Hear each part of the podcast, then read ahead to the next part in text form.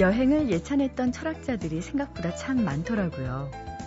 아우구스티누스는 세상은 한 권의 책이고 여행하지 않는 자는 그 책의 한 페이지만을 읽은 것과 같다라고 했고요. 베이컨은 여행이란 젊은이들에게는 교육의 일부이고 어른에겐 경험의 일부라고 하면서 여행을 적극 권했습니다. 철학자 데카르트도 예외가 아니어서요. 무려 8년 동안이나 유럽 전역을 여행하면서 나는 세계라는 거대한 책을 통해서 인생을 배웠노라 라고 했습니다. 그런데 칸트는 좀 달랐어요. 그는 발품을 파는 여행 대신에 책이라는 심오한 세상 속으로 생각의 모험을 떠났습니다. 칸트의 고향은 독일의 작은 도시 퀘닉스베르크였는데요. 그는 평생 동안 고향을 떠나지 않고도 오로지 책을 통한 간접 학습만으로 영국 런던의 골목길 풍경까지 샅샅이 알았다고 합니다. 칸트에게는 바로 책이 생각의 지도이자 여권이었던 것이죠.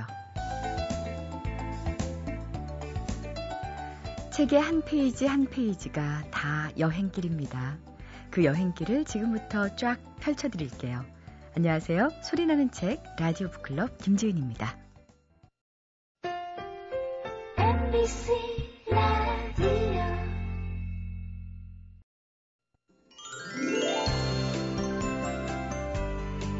3월은 새 학년, 새 학기가 시작되는 시기예요. 그래서 학생들에게 3월은 심기일전할 수 있는 새로운 전기가 펼쳐지는 달이고요. 마땅한 전환점이 필요할 때 우리에게도 3월이 새로운 출발선을 그을 수 있는 달이었으면 좋겠습니다. 그런 의미에서 책마을 소식도요. 새학년, 새학기를 맞는 마음으로 준비했습니다. 오늘도 세종대학교 만화 애니메이션 학과의 한창환 교수님 함께 합니다. 1학년 새내기들이 또 들어왔겠어요? 정말 이쁘죠? 안녕하세요. 아, 그래요? 한창환입니다. 예. 정말 이쁩니다. 대학은 항상 이 프레시맨이라는 아이들이 들어오면 1학년 다시 포맷되는 것 같아요, 학교가. 아. 처음으로 다시 포매팅 돼서 항상 매년 3월 초가요. 으쌰 으쌰. 인사 크게 하죠, 막. 복도 100m 전방 안녕하세요! 그럼 인사하고요. 그렇게 착한 아이들이 한 달만 지나면 좀 변하긴 하지만 교수님이 지나가시는지 안 지나가시는지 자 오늘 소개해 주실 책은요 위대한 환자와 위험한 의사들 이런 아, 그래요 보통은 의사 선생님들을 저희가 이제 위대하다 이렇게 음. 표현을 하고 이제 병이 들어서 온 환자들이니까 네. 위험에 처한 환자들 이렇게 음. 표현을 하는데 반대예요. 근데 이제 여기는 어 인류 역사를 바꾼 의사들 이야기입니다. 아. 우리가 흔히 아는 위인들의 이야기에다가 일종의 뒷담화를 의사 얘기로 한 거죠. 아, 그러니까 예. 잘못 오해하시면 의사는 다 돌팔이다 뭐 이렇게 이해할 수 있는데 그런 책은 아니고요. 아, 의사가 하는 치료 행위 자체가 인류 역사를 뒤바꿀 수도 있는 중요한 순간에 다 머물고 있다는 겁니다. 네. 그래서 아 그 사람이 조금만 더 열심히 그 환자를 치료해 줬더라면 그 위인을 했다면 세계 역사는 이렇게 안 됐을 건데 세계 대전이 발생하지 않았을 건데 아, 예. 그런 거죠. 예를 들면 대장금이라는 우리 한국의 의사도 있지 않습니까? 여의 의사. 그 여의사가 당시에 그렇게 좋은 음식과 좋은 치료법으로 잘 임금을 보좌했기 때문에 그 임금이 그만큼 오래 할 수 있었고 좋은 일을 할 수 있었다는 것이죠. 근데 네. 만약에 그 시절에 대장금 없었더라면 일찍 죽을 수도 있는 거 아니에요. 그러면 어. 세상은 달라진다는 거예요. 그럼 이 책에서 언급한 위대한 환자는 누가 있나요? 뭐 아주 많습니다. 예를 들어서 이제 뭐 프리드리 3세, 그 다음에 히틀러, 그 다음에 뭐존 F 케네디 많은 아, 사람들이 있는데 네. 그 사람들이 죽음 시점에 의사는 과연 뭘 하고 있었나? 그리고 우리가 하는 뭐 그 유명한 사람이 죽었을 때 그 사람의 시체에 루머가 되게 많았었어요. 그 사람이 아주 이상한 병이 있었다. 그 당시 루머가 많았는데 그냥 의사가 묻어버린 거예요. 왜? 친척들이 몸에 손도 못 대겠다는 거죠. 그래서 그 사람이 과연 그 병이 있었는지를 아무도 모르는 겁니다. 네. 또 어떤 경우는 의사만이 그 사람의 죽음을 아는 겁니다. 그러다 보니까 그 사람이 의사가 얘기한 게 진, 심이 아닐지라도 그 사람이 얘기한 게 진정이 돼버린다는 겁니다. 음. 우리 주위에도 그런 거 많죠. 요즘에 그 스티브 잡스가 아주 살이 호쭉 빠진 사진이 공개되니까 의사들 6주밖에 못 산다. 의사가 그래버렸습니다. 네. 그러니까는 주식이 떨어지죠. 사람들은 확인도 안 합니다. 의사니까 믿는 거죠. 그러니까 이제 또 건강한 사진을 막 보여줍니다. 식사하는 네. 사진, 대통령 만난 사진. 또 그러면 의사들이 보고 아직은 괜찮다. 또 이럽니다.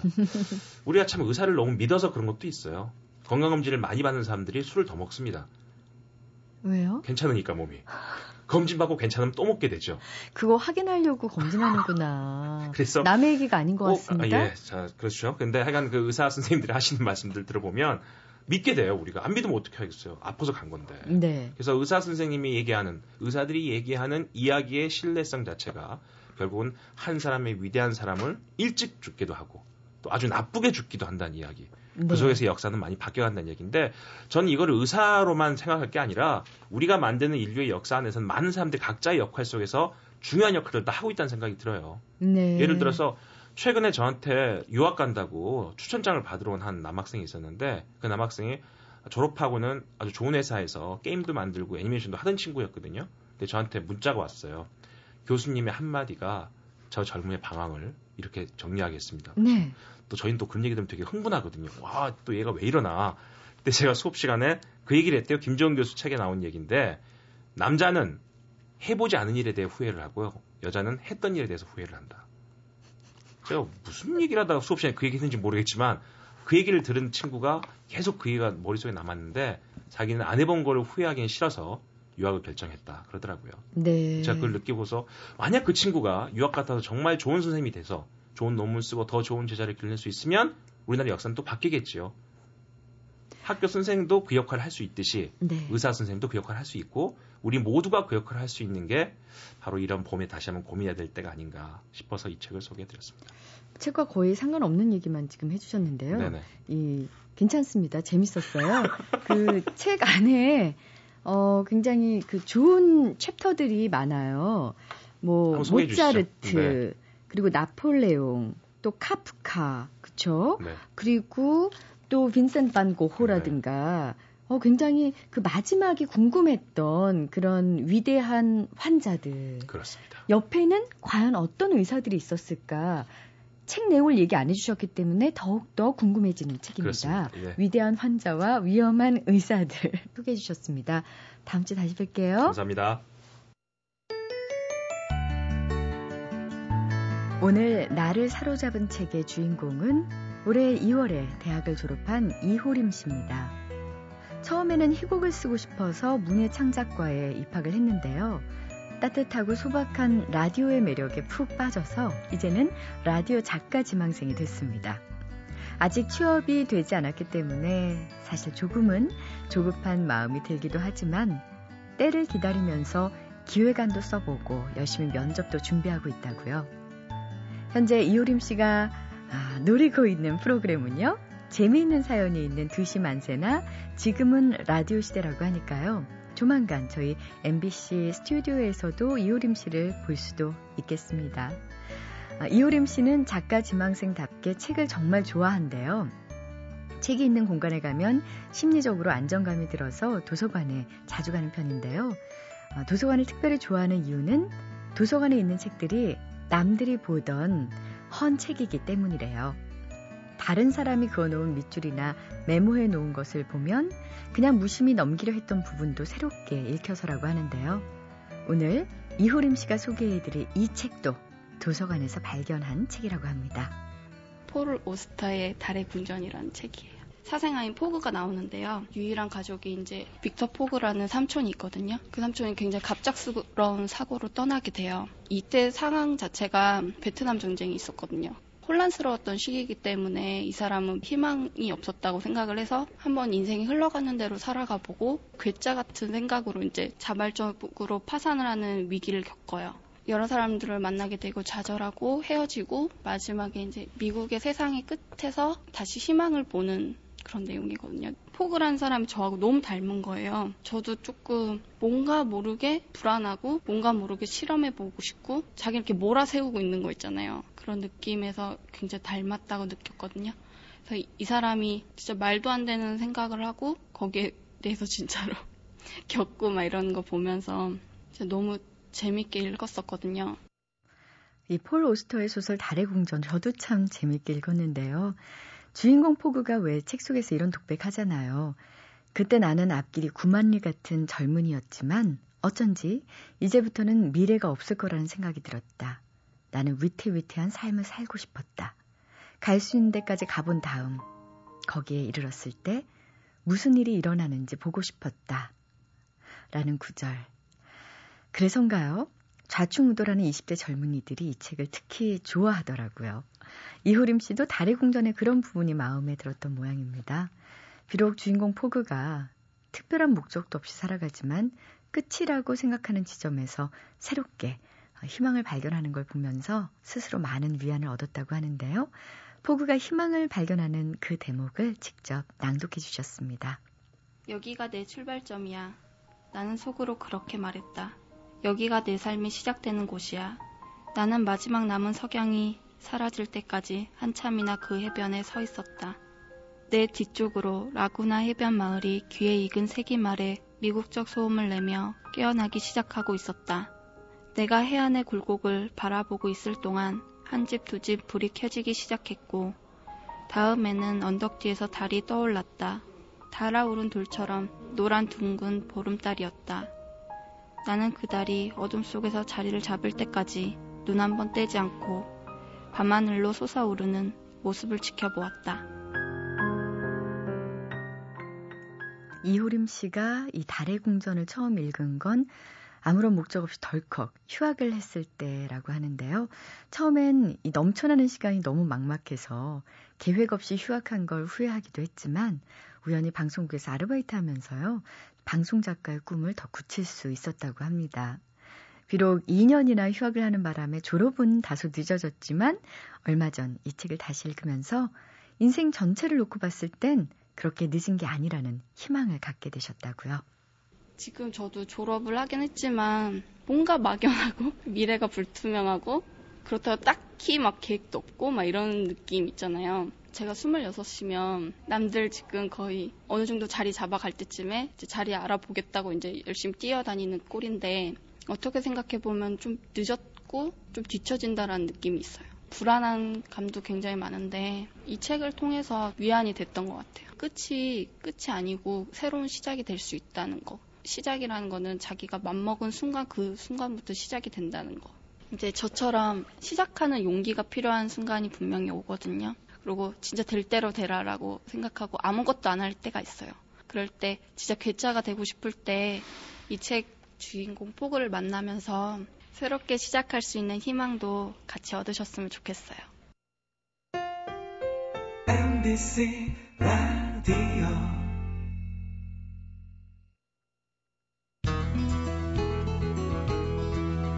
설원의 땅이자 혁명의 나라인 러시아.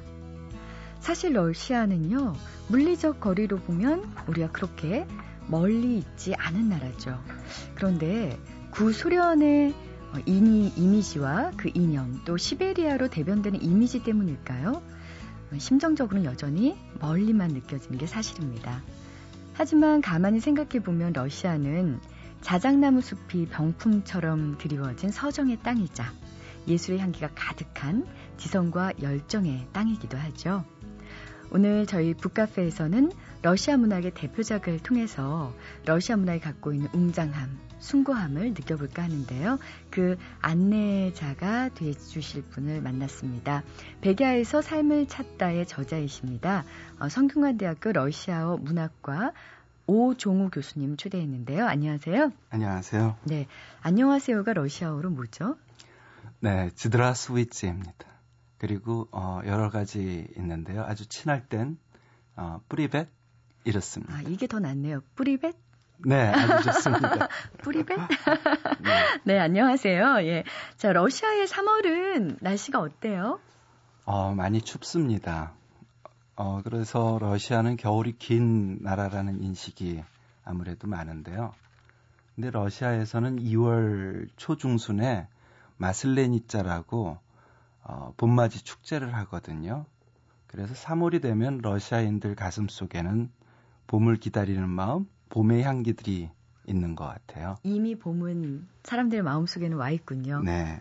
너무 늦게 오니까 더 간절하게 기다리는 것 같아요. 네, 맞습니다. 짧으니까. 진짜 봄은 언제 시작되나요? 글쎄, 한 5월쯤 되면 어... 봄이란 느낌이 나고요. 6월쯤 되면 또 여름으로 넘어갑니다. 봄은 정말 짧군요. 네, 그래서 더 안타깝기도 하고 더 아름답기도 한 것 같아요. 그렇겠어요. 저희 뭐 꽃샘추위 한두 번 겪었다고 움츠릴 일이 아니군요. 네. 자, 우리 오종우 교수님의 강의는 명강의로 유명하더라고요. 러시아 문학을 전공하는 학생들 뿐만 아니라 비전공 학생들에게도 어, 각광을 받는 그런 어, 강의라고 들었는데요. 어떤 점을 중점적으로 학생들과 소통하고 싶어 하시는지요? 어, 뭐 인문학뿐만 아니라 모든 학문은 전 그렇게 생각합니다. 어, 과거를 우선 이해하고요. 그 다음에 현대를 해석하고 또 미래를 열어내는 것이 바로 학문의 아주 중요한 역할이고 우리에게 주는 의미라고 생각해요. 따라서 대학에서 학문 강의는 당연히 제 강의는 거기에 초점이 맞춰져 있고요. 어, 제 강의가 어, 명강이라고 말씀해 주셔서 좀 부끄럽긴 합니다만은 저는 어, 학생들이 강의를 좋아하긴 합니다. 그런데 제가 어, 강의 시간에 학생들을 좀 어, 많이 다그칩니다. 공부량도 많고 학점도 상당히 인색하고요. 그런데 수강생들이 몰려서 듣는 거를 보면서 아, 이 친구들은 얄팍하게 어떤 실리나 순간적인 점수보다는 제대로 하는 것을 참 좋아하는구나. 이 사회에 이런 친구들이 아마 어, 힘이 되지 않을까 이런 보람을 갖지요. 그리고 뭐 그런 차원에서 학생들이 제 강의를 좋아하는 친구들은 좋아하는 것 같습니다. 네. 선생님이 생각하시는 인문학은 어떤 학문입니까? 어, 우리가 이 삶들을 어떻게 살아나갈 것인가를 깊이 있게 어, 고민하고 통찰하고 따라서 반성하고 성찰하면서 어, 삶 속에서의 자신의 인간적 가치를 획득해낼 수 있는 좋은 공부가 바로 인문학이라고 생각합니다. 인문학 위기 얘기는 이제 조금 지나가고요. 어, 요즘에 보면은 인문학 강의들이 학생들에게 인기를 얻고 있습니다. 아마도 요즘 현실의 삶들이 팍팍해지니까 결국 다시 돌아가는 것은 인문학 공부가 아닐까 뭐 이런 생각을 하게 됩니다. 그동안 오종훈 교수님은 뭐 안톤 체홉의 희곡을 포함해서 여러 권의 러시아 문학 번역서 이론서를 다 내셨는데요. 이번에 쓰신 책이 백야에서 삶을 찾답니다. 네. 어, 백야를 한 번도 경험해 보지 않은 사람들을 위해서 백야에 대해서 좀 설명 좀 해주세요. 어, 백야는 대단히 모호합니다. 우리 저기 백야는 밤일까요, 낮일까요? 그 시간으로 봐서는 밤이겠지만 네. 어둠이 내리지 않는 거죠. 네, 머릿속에선 밤입니다. 머리는 밤인데 네. 근데 감정적은 현실은? 낮이죠. 어. 그런데 정리를 하면은 밤이라고 얘기를 해야겠죠. 그런데 감각적 체험은 낮이기 때문에 대단히 신비롭고 모호한 느낌이 납니다. 그런데 제가 이 책의 제목을 백야에서 삶을 찾다라고 붙인 이유는 이렇게 살아나가면서 우리 현실이 많은 사람들이 자기 현실을 분명히 알고 있는 듯 하면서도 어딘지 모르게 이상해, 잘 모르겠어, 이런 얘기들을 들으면서 우리 현실이 꼭 백야 닮지 않았나? 이런 생각을 어, 상당히 오랫동안 좀 해왔습니다. 그래서 이 책을 쓰면서 그 점을 어, 러시아의 고전 세 편을 통해서 한번 밝혀보려고 했던 거죠. 네.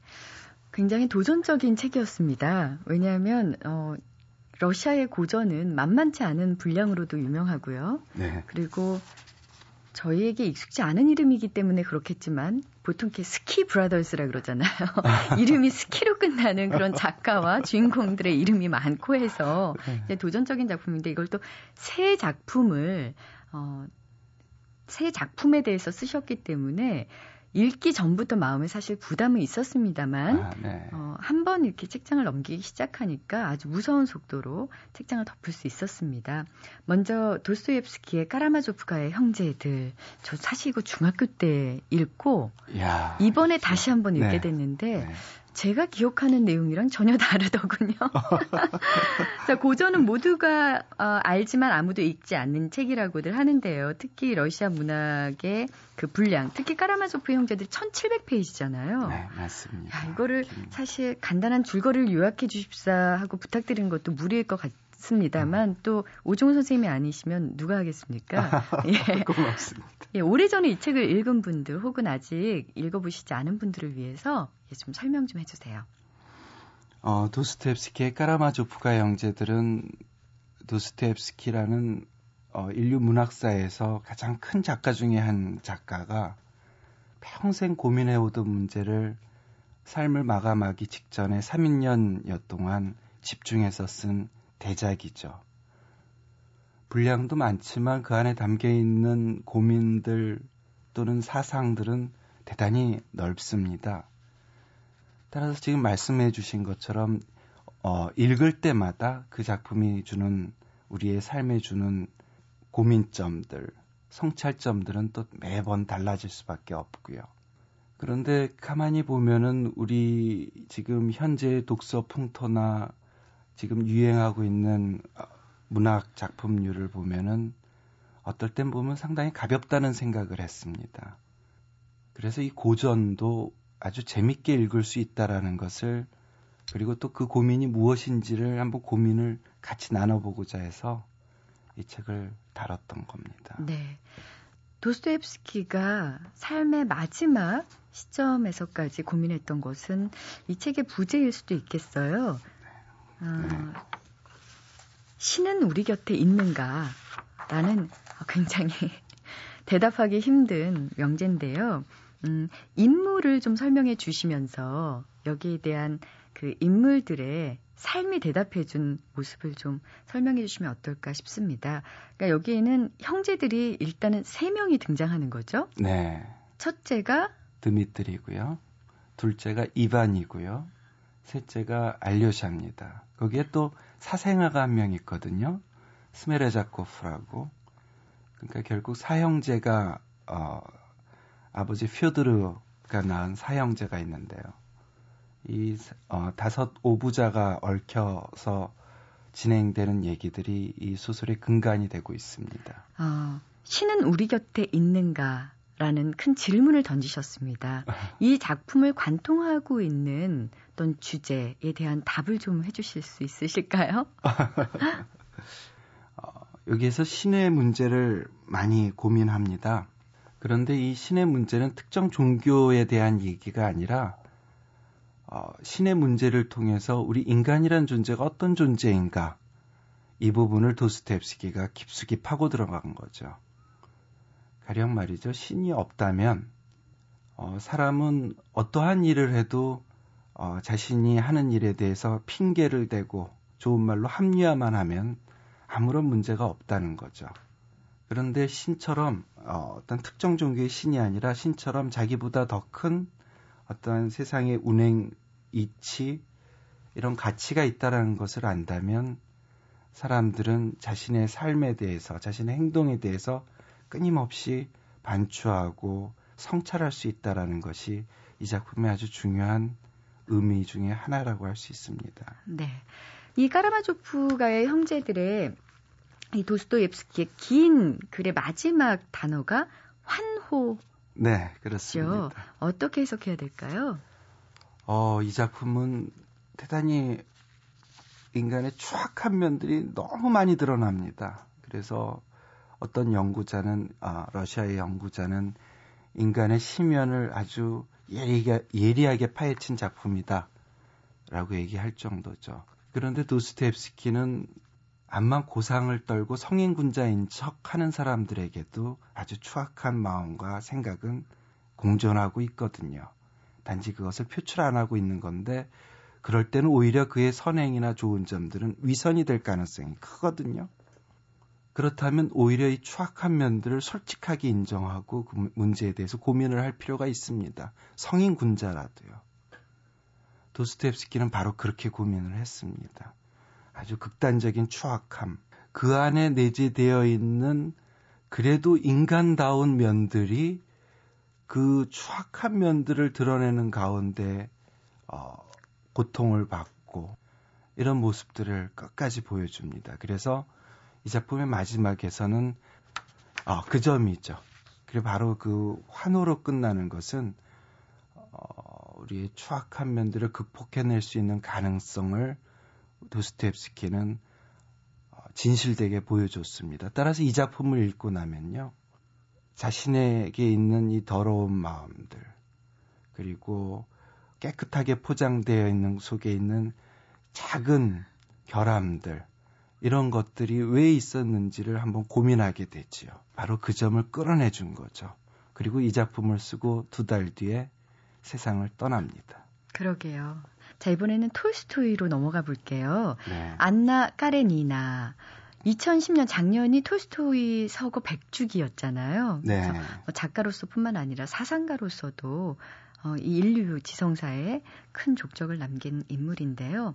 이 안나 까레니나는 그러니까 그런 거죠. 그 결혼한 유부녀죠. 네. 젊은 장교와 사랑에 빠진다. 어떻게 보면 굉장히 단순한 얘기인데요. 네, 통성적이죠. 네. 이 안에서는 두 가지의 큰 사랑 얘기가 나오는데요. 안나와 그 젊은 장교인 브론스키 그리고 레빈과 키티 커플인데요. 네. 이 책의 주제를 어떻게 살아야 할까로 붙이셨어요. 네. 안나 까레니나가 행복했던 이유, 사랑을 하면서 그리고 어. 결국은 그게 불행으로 끝났던 이유가 궁금합니다. 어, 안나 까레리나는 대단히 고위직에 있는 까레닌이란 남편의 부인이었어요. 이 고위직은 요즘식으로 얘기하면 장관급일 겁니다. 또 당시 러시아의 사회의 풍습에 따르면은 화려한 사교계 생활을 했고요. 그런데 남편 까레니는 아내 안나를 사랑과 아내로서 대한 것이 아니라 자신이 출세하고 사회생활하는 데 하나의 도구 또는 형식, 아내라는 형식으로 어, 같이 살고 있었던 거죠. 그래서 형식뿐인 자신의 삶에서 대단히 고민하고 있던 안나가 어, 멋진 젊은 청년 장교, 8살 연하입니다. 청, 청년 장교의 솔직하고 능력 있는 모습에 반하게 되죠. 그리고 걷잡을 수 없이 그의 솔직한 삶에 같이 동참하게 됩니다. 어, 그래서 안나의 브론스키를 향한 그 사랑은 당대 사교계의 위선적이고 사교계 중심의 뭐 로비나 벌리고 형식적이고 이런 생활에 비해서 대단히 솔직하고 아름답습니다. 그 점을 톨스토이는 대단히 높이 샀어요.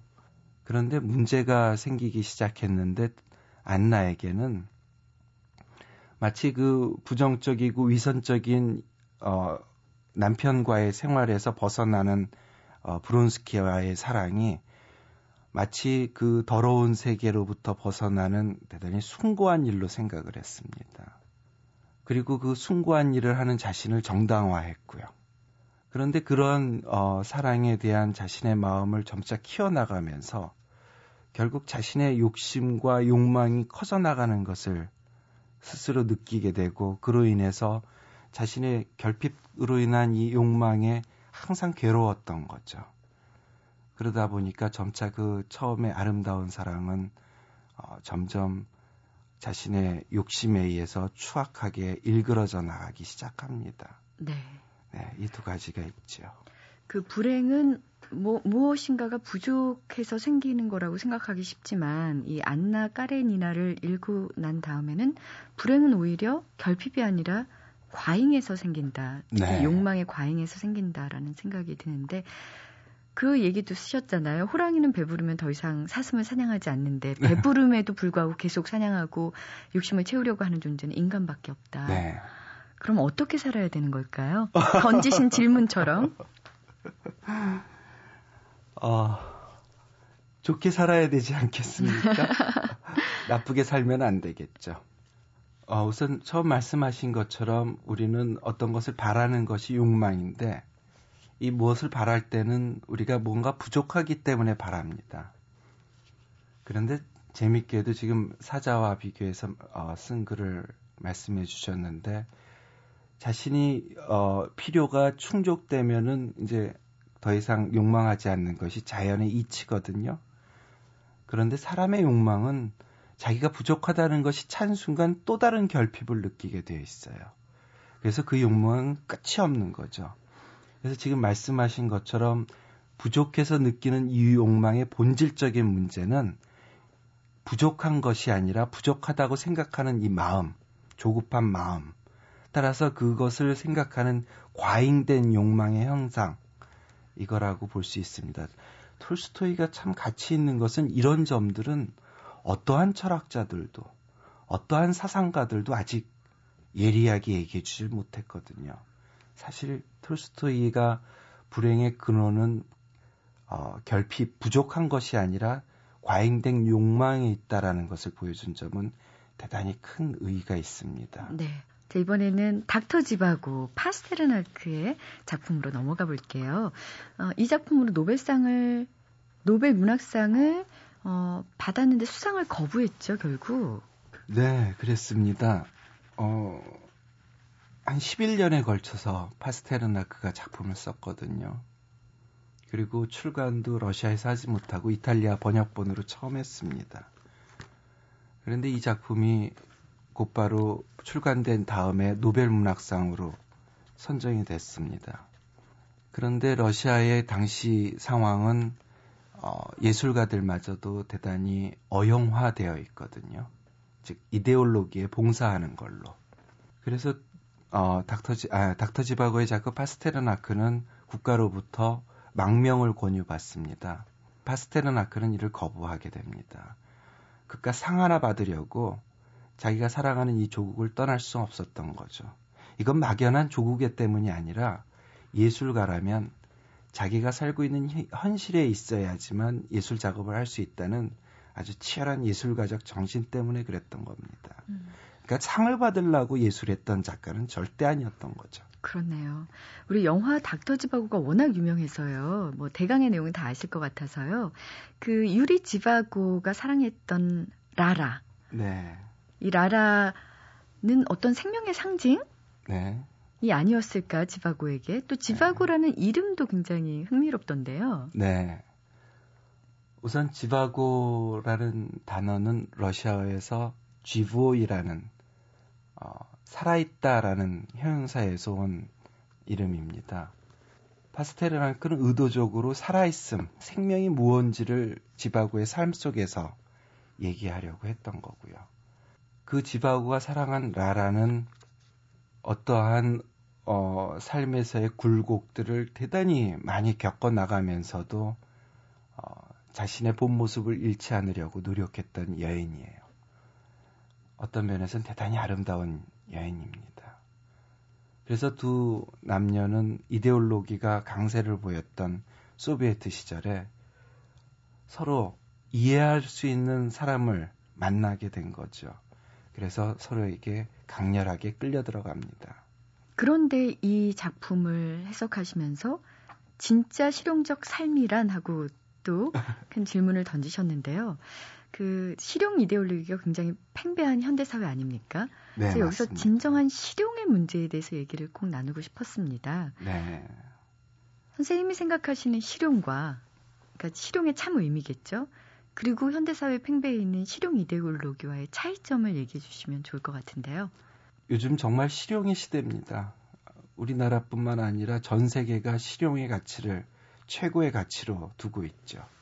그런데 어, 이것이 이데올로기 현상을 보이는 게 현대 우리나라뿐만 아니라 전 세계의 문제라고 저는 보고 있습니다. 우선 이데올로기의 아주 중요한 속성 중의 하나는 집단성이거든요.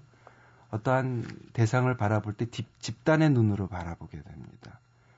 그런데 요즘 현대의 실용을 가만히 보고 있으면요. 대단히 비실용적으로 집단적 광기를 볼 수 있습니다. 이데올로기가 극대화되지 않습니까? 암만 그 내용이 좋다 하더라도 좌파든 우파든 이데올로기가 극대화되면은 광기를 띠게 되어 있어요. 그런데 지금 현재 많은 사람들이 얘기하는 이 실용은 집단적 광기를 보이고 있습니다. 집단화되어 버리면 어, 실용은 대단히 가짜 또는 비실용이 되는 것이죠. 그래서 저는 이 닥터 지바고를 어, 다루면서 이 닥터 지바고가 생명의 문제를 다루고 있는데 이 생명의 문제를 현대적 관점에서 즉 쓸모 있다라는 것, 생명력 있다라는 차원에서 실용의 문제를 읽는 아주 중요한 작품으로 닥터 지바고를 새롭게 읽어낸 겁니다. 네. 네. 조금 더 구체적으로 얘기해 주세요. 아주 좀 쉽게 말씀을 드리면은 우리가 실용은 결국 현실적인 삶과 연결이 되거든요. 우리 한번 생각해 볼 수 있는 것이 현실주의자란 어떤 사람인지 한번 생각을 해볼 필요가 있으리라고 생각합니다. 현실주의자는 현실의 삶에 아주 충실한 사람을 현실주의자라고 얘기합니다. 그런데요, 현실의 그 지배적인 가치에만 함몰되어 있어서 그것이 모든 가치라고 생각하는 사람을 현실주의자라고 생각하는 통념에는 대단히 위험한 점이 있어요. 왜냐하면 우리가 살고 있는 이 현실은 신이 부여한 질서가 아니라, 즉, 완전한 질서가 아니라 사람들이 만들어낸 질서입니다. 따라서 지금의 이 질서는, 어, 유구하게 갈 수가 없는 걸 우리 역사가 얘기해 주고 있죠. 그래서 이 시대를 정말 현실적으로 산다는 것은 이 시대의 삶을 충실하게 살되 거기에 함몰되지 않는 시선을 가져야 합니다. 그래야지만 인간이 만들었기 때문에 어쩔 수 없는 결함이 있는 암만 좋은 것들이 많아도 그래서 그것이 극복되어야 되는 그런 이 현실 속에서 함몰되어 있는 사람들은 그 문제점을 보지 못하기 때문에 이 현실의 문제와 함께 몰락해 버리겠죠. 그건 현실주의자라고 얘기할 수 없습니다. 이거는 말이죠. 아주 오래전 아리스토텔레스가 한 말에도 있습니다. 아리스토텔레스의 정치학에 어, 노예와 주인을 구분하고 있거든요. 노예는 이런 사람입니다. 자기가 살고 있는 현실에 아주 충실하고 주어진 일을 잘하는 사람이에요. 그렇지만 그 사람은 자기가 노예인 줄 모르는 사람입니다. 주인은 뭐냐면 자기가 사는 삶을 열심히 잘 사는 사람입니다. 그렇지만은 자기가 그 속에만 있으면 노예가 된다라는 것을 아는 사람입니다. 그러니까 노예 중에도 자기가 노예임을 알고 있는 사람은 노예가 아닌 것이죠. 이게 아리스토텔레스가 이미 대단히 오래전에 얘기했던 것인데 지금 현대에도 아주 의미 있게 오고요. 이 점을 바로 파스테르나크 닥터 지바고에서도 읽을 수 있다. 그러니까 단순하게 지바고와 라라의 아름다운 사랑 얘기 속에는 이러한 현대의 우리 21세기 현대에 갖고 있는 문제점들을 우리가 고민할 수 있는 커다란 질문들이 담겨 있다. 이것을 제가 좀 파헤쳐 봤습니다. 네. 음, 오늘 오종우 교수님과 함께한 백야에서 삶을 찾 다라는 책을 통해서요. 또 러시아의 대문호 세 사람, 또 그들의 훌륭한 작품들을 만나보면서 이런 생각이 들었습니다. 인간으로 태어나서요. 신은 우리 곁에 있는가? 어떻게 살아야 할까? 진짜 실용적인 삶이란 이런 질문을 한 번도 하지 않고 이 세상을 마감하기가 얼마나 쉬울까? 네, 맞습니다. 세상에서 주어진 답변만을 가지고 이 세상을 살기가 얼마나 네. 쉬운 세상인가에 대해서 네. 소름 끼치도록 아, 느낀 그런 시간이었습니다. 아, 더 시간이 있었으면 하는 바람이 있을 정도로 좋은 얘기 많이 해주셨습니다. 백야에서 삶을 찾다 오늘 오종호 교수님과 함께 해봤습니다. 고맙습니다. 고맙습니다.